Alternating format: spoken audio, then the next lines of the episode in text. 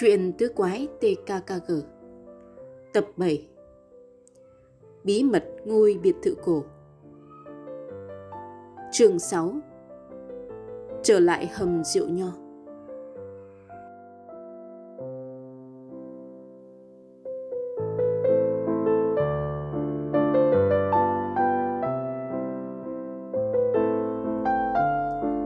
Sáng Chủ nhật, sau khi dùng điểm tâm xong, hai hiệp sĩ tặc răng Closen phóng lại nhà cũ của máy tính điện tử.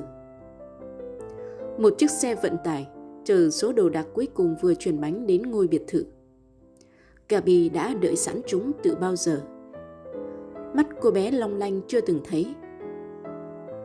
Bà chiến sĩ thật là xứng đáng, không làm xấu hổ TKKG. Nhưng đó chỉ mới hồi một nghe, còn hồi hai, mời quân sư Carl lên tiếng. Thật răng gãi đầu, bộ có chuyện không ổn hả? Khuôn mặt kho máy tính đầy đăm chiêu. Cũng không hẳn vậy. Lúc cảnh sát đến, việc đầu tiên là hỏi cung Dininger để truy tìm thằng Kaupa. Nhưng thằng này đã lặn sâu không để lại một chút dấu vết. Còn con mồi của lão Labuska Ấy là việc thứ hai. Từ một giờ đêm tới sáng, các chuyên viên của cảnh sát đã đối thoại với các bức tường và các sàn nhà. Họ có máy móc đủ ra được một cây kim nhỏ xíu. Thật là vô ích, kể cả tầng hầm nhà kho, trong biệt thự không có con mồi nào hết. Tròn vo mặt buồn thiêu. Ôi, bí mật của bí mật. Đúng lúc chán nản đó, một chiếc xe Jaguar sang trọng thắng gấp trước vỉa hè. Trời ạ, ông chủ tiệm kim hoàn Adamen bành bao đang từ trên xe bước xuống vội vã.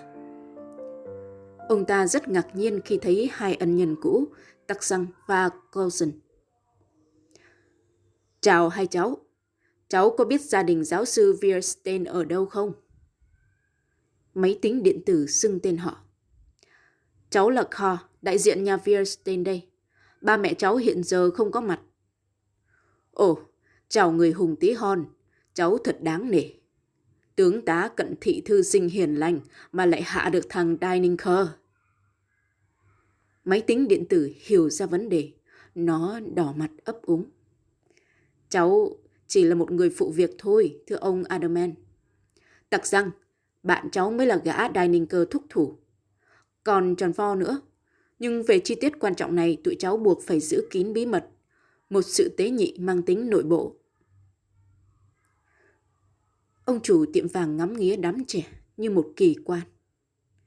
Lại anh chàng tặc răng này hả?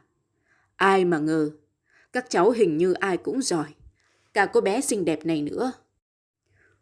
Tôi thật hạnh phúc khi biết được tặc răng chọn sợi dây chuyền bạc chữ G là để dành cho cháu. Gabi liếc cặp mắt xanh biếc xuống món trang sức ở cổ. Có trời mà biết công chúa nghĩ gì. Ông Adamen tiếp tục niềm vui của mình. Nếu các cháu tìm được số tài sản của tôi bị cướp, thì phần thưởng 15.000 mark sẽ thuộc về các cháu. Tôi tin là các cháu sẽ thắng lợi. Tôi có linh tính như vậy. Tròn pho xeo lên. Cảm ơn ông Adamen. Tụi cháu sẽ tha hồ vùng vẫy trong mùa hè với số tiền lớn đó. Adamen mỉm cười hài lòng. Ông ta tạm biệt đám trẻ, mà vẫn không ngừng vẫy tay, chúc lành mọi người khi chiếc Jaguar vọt đi. Lúc còn lại bốn quái, tặc xăng mới lim dim đôi mắt như kẻ xuất hồn. Bây giờ thì nhức đầu đây. Nào, con mồi của Labuska thực sự ở đâu? Và tên khốn kiếp Hoskalpa nữa. Công chúa giải quyết sự thắc mắc của hắn dễ ợt. Cảnh sát sẽ lo liệu hai vụ đó. Đâu có đơn giản vậy.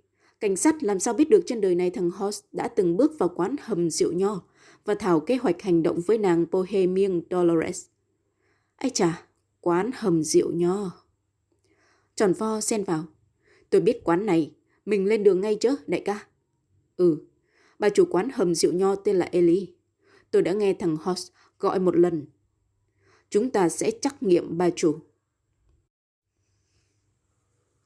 Trời nóng như đồ lửa. Tứ quái dựng xe đạp cùng con chó Oscar bước vào hầm rượu nho. Quán vắng hoe và mắt lạnh nhưng nét mặt cao có của bà chủ quán Ellie muôn đời vẫn không hề thay đổi.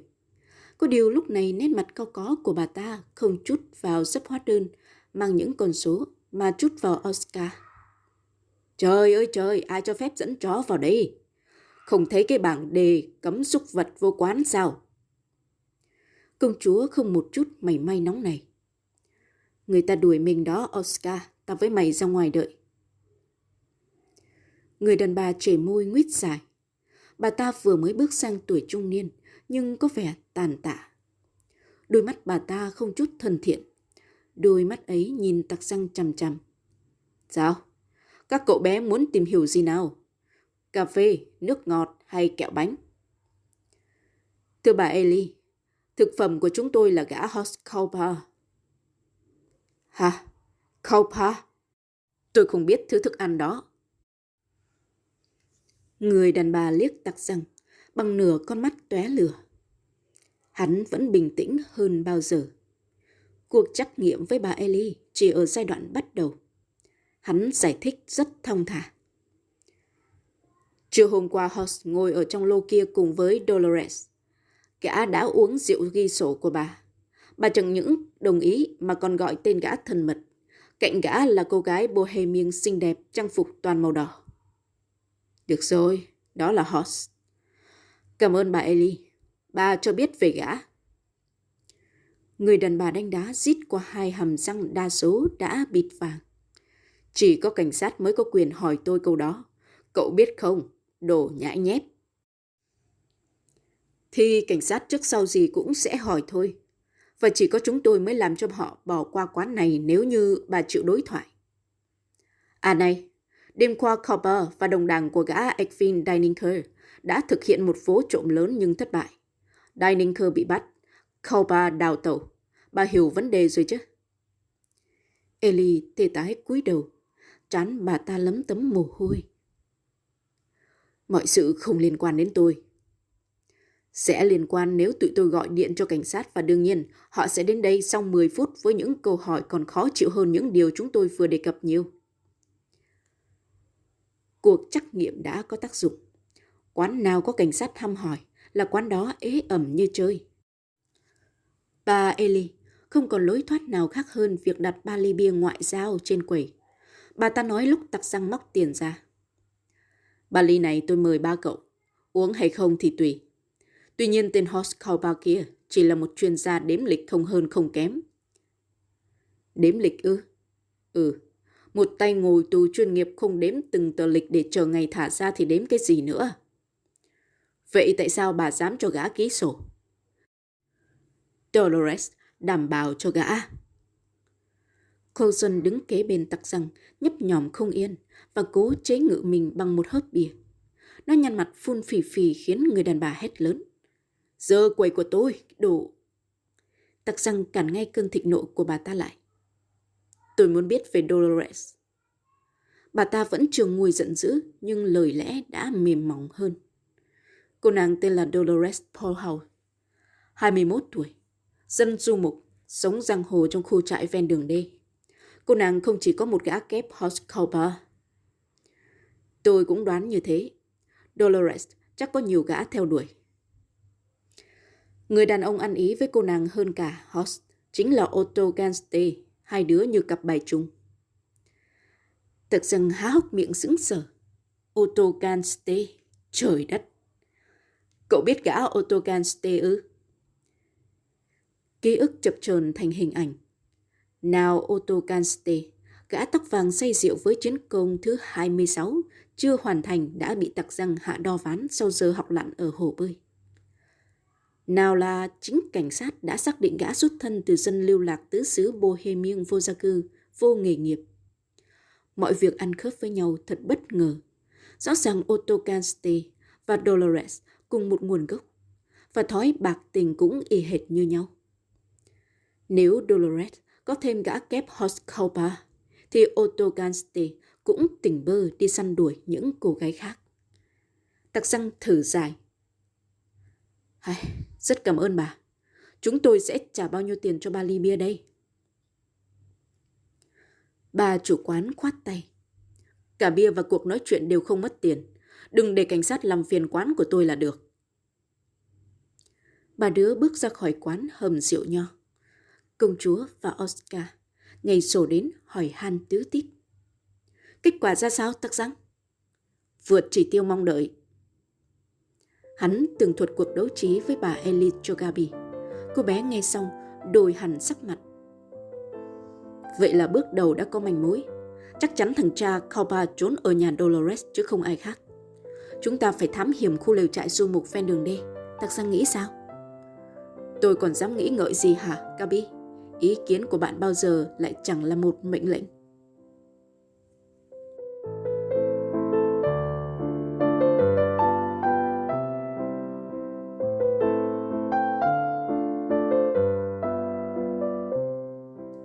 Chương 7 Sự phản chắc của Dolores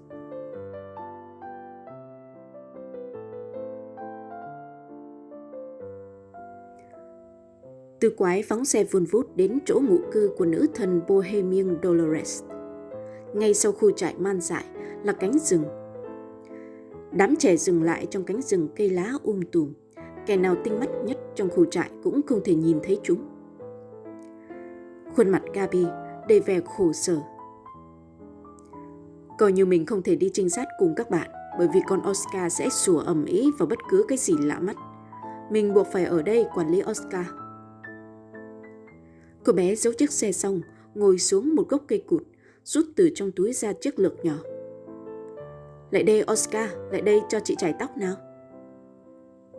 Oscar còn hơn cả một chú chó làm xiếc, kêu lên ăn ăn và đi bằng hai chân tiến lại. Thằng Trần Vo nhìn cảnh đó mà buột miệng não nùng. Tao thấy đời tao nhiều lúc thua một con chó. Công chúa lườm nó ngay lập tức. Anh nói gì bậy bạ vậy hả, cousin Ờ, không, tôi định nói là đời thám tử của tôi không êm đềm bằng một cô con gái. Tặc răng can thiệp. Thôi, lên đường các bạn. Ba thằng con trai đến bìa rừng chưa tới 5 phút.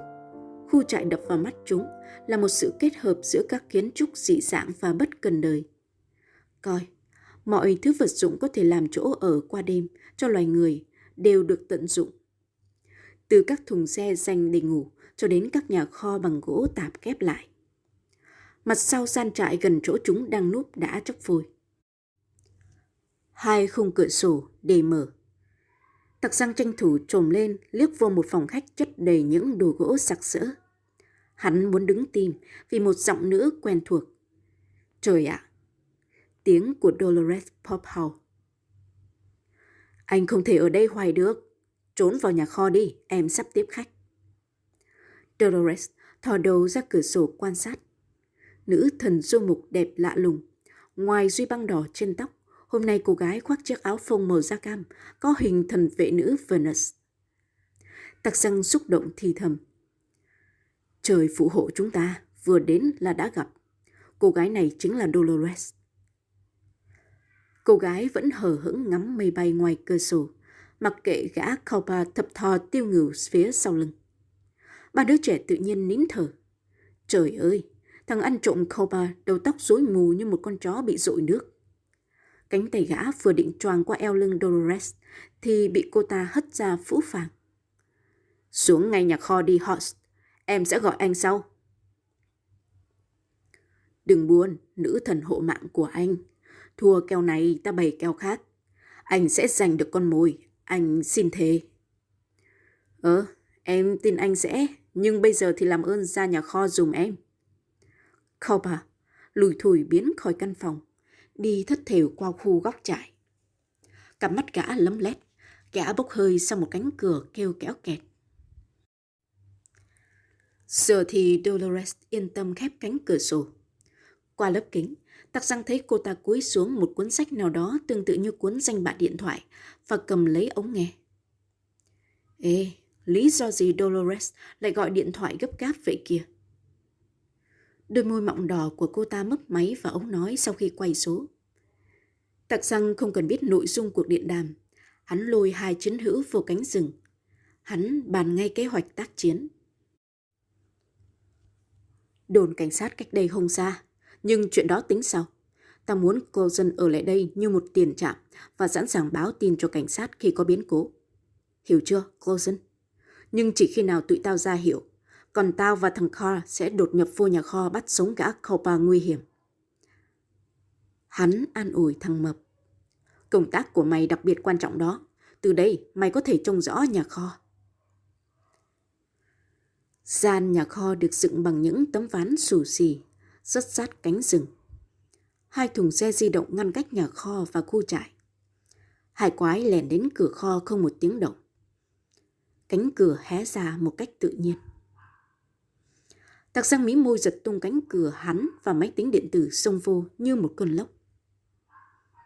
Thằng tội phạm Cobra quăng liền điếu thuốc lá nhảy dựng dậy. Gã thở phào khi nhận thấy đối thủ chỉ là hai thiếu niên trẻ tuổi.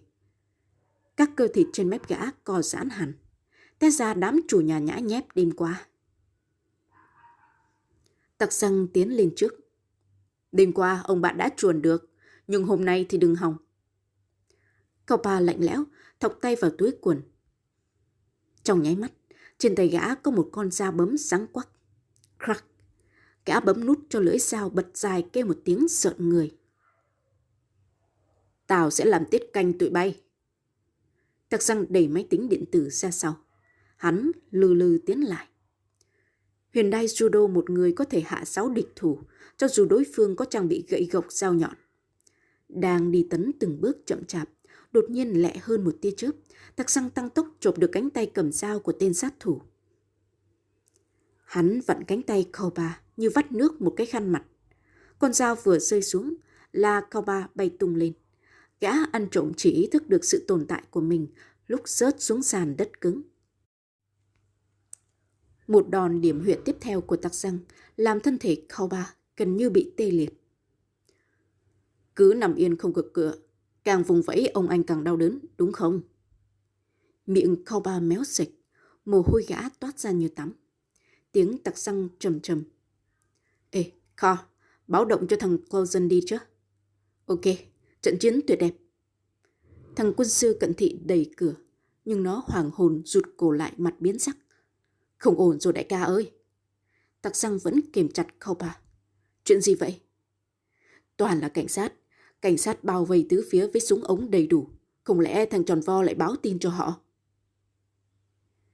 Không thể có chuyện đó. Mình đã dặn Tròn Vo rất kỹ càng cơ mà. Tướng tá nó lùn tịt, y ạch thì có chạy hết cỡ giờ này cũng chưa chắc đến đồn cảnh sát đâu. Chết mất. Vậy thì tao phải chặn đầu cảnh sát ngoài nhà kho nếu không họ sẽ ngộ nhận tụi mình là những tên tội phạm. May phước cho sự phản xạ đúng lúc của kho. Cách chặn đầu của nó quả là rất kịp thời. Xin đừng bắn, tụi em là kho và tắc xăng đây. Thằng Koba đã bị tụi em hạ gục. Hàng chục viên cảnh sát dững sờ chạy ập đến nhà kho. Ba người trong số họ nhét súng vào bao khi thấy tên tội phạm đang nằm co quắp, rên lên từng chập. Người thứ tư hỏi một câu ngơ ngác. Đúng là thằng trộm kho ba vừa ra tù. Còn chú bé là ai? Coi chừng đôi vai nó gãy vì chú mất. Bấy giờ tắc răng mới đứng lên. Em là Peter Caston, hoặc gọi là tặc răng cũng được. Bạn em là Carl Wierstein, con trai giáo sư Wierstein. Tên tội phạm bị truy nã này đêm qua đã xâm nhập vào ngôi biệt thự cổ của giáo sư cùng với đồng bọn là Dininger đã bị bắt và tụi em quyết định lùng tên này để nộp cho cảnh sát. Một nhân viên cảnh sát cúi xuống nhặt con dao bấm. Anh ta gật gù. Tay không bắt tội phạm có vũ khí, em giỏi thiệt. Mặt tạc xăng vẫn không lộ một chút xúc động. Hắn chỉ thoáng biến sắc lúc thấy thằng tròn vo hí hừng chạy vào. Cái thằng mập hồn nhân này té ra vẫn hoàn thành nhiệm vụ đứng tiền trạm. Hắn đặt ngay thắc mắc với những người thừa hành luật pháp. Có người báo tin cho các anh rằng Cao Ba đang lẩn trốn ở đây ư? Vị trưởng toán cảnh sát gật đầu. Đúng thế, một cô gái đã nhờ tên trộm đào tẩu vô bẫy rồi gọi điện cho chúng tôi. Cô ta còn xác định là tên trộm núp trong gian nhà kho. Tội nghiệp và đau đớn cho Kopa. À? Con hồ bị sa cơ cầm lên khủng khiếp. Sao hả? Trời đất quỷ thần ơi, Dolores làm phản tôi ư. Thật không thể tưởng tượng được. Còn quỷ cái Bohemian đó đã tỏ tình và ngon ngọt với tôi vì tưởng rằng tôi sẽ chiếm được số vàng và đá quý. Chỉ qua một đêm chật vuột là cái lưỡi của nó đã uốn kiểu khác liền. Ôi, nhục nhã. Vị trưởng toán ngắt lời tên tội phạm. Cầm mồm, cô ấy đã hành động như một công dân biết tôn trọng pháp luật. Số phận của Koba kết thúc thật đáng buồn. Tạc răng nhớ lại cú điện thoại của cô ả Dolores nhấc lên qua khung cửa kính và chắt lưỡi ngậm ngùi. Hắn hiểu nỗi lòng bi đát của Koba. Trời đất, tình nghĩa trai tứ chiếng cái giang hồ chấm dứt bằng sự phản trắc là đương nhiên. Vậy mà tên tội phạm thất tình vẫn chưa chịu hiểu.